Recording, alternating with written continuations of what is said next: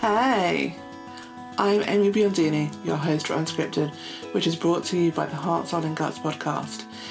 We're going to spend just a couple of minutes together, and it's my intention that you'll walk away with a nugget or two that will really change the game for you. Now, word of warning this is me unscripted, unfiltered, and unedited.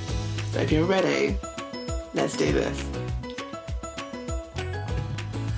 Let's take a minute today to remember that everything has a season and everything in nature works in cycles. And I think this is really important because we can, particularly as ambitious, smart, driven entrepreneurs, feel like we constantly need to be on.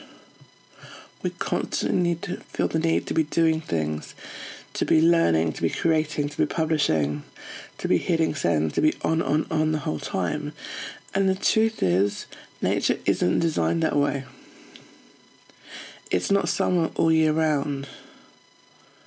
You know, it takes every part of the seasons to create the whole that we enjoy. You know, you need summer, but you also need w- winter and autumn and spring. And those are in the wrong order, but you need every different part of the seasons. I lost my track of thought. But you, the point is, it's it's a complete package.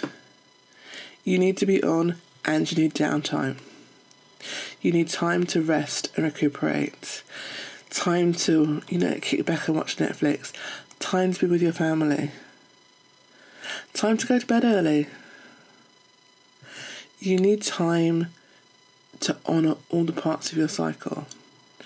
You cannot constantly be be on full steam ahead and also, you can't constantly be on the couch. You know, you need to find a way to honour all the different parts of your experience. And yes, that could mean, you know, if you follow your menstrual cycles, that's fine. If you follow the moon cycles, that's fine. But it's not really even about that, although I invite you to explore those things that appeal to you. It's about honouring all the different stages in your life and recognising that everything is important. The downtime is, is as important as the on time.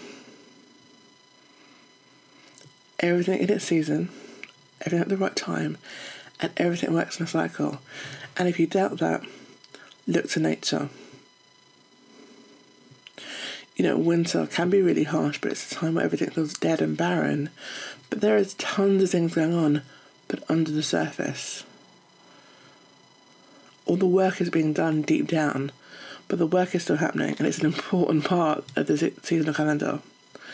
You know, spring, everything is bursting forwards and it's green and it's beautiful and it's it's fresh and exciting and exuberant.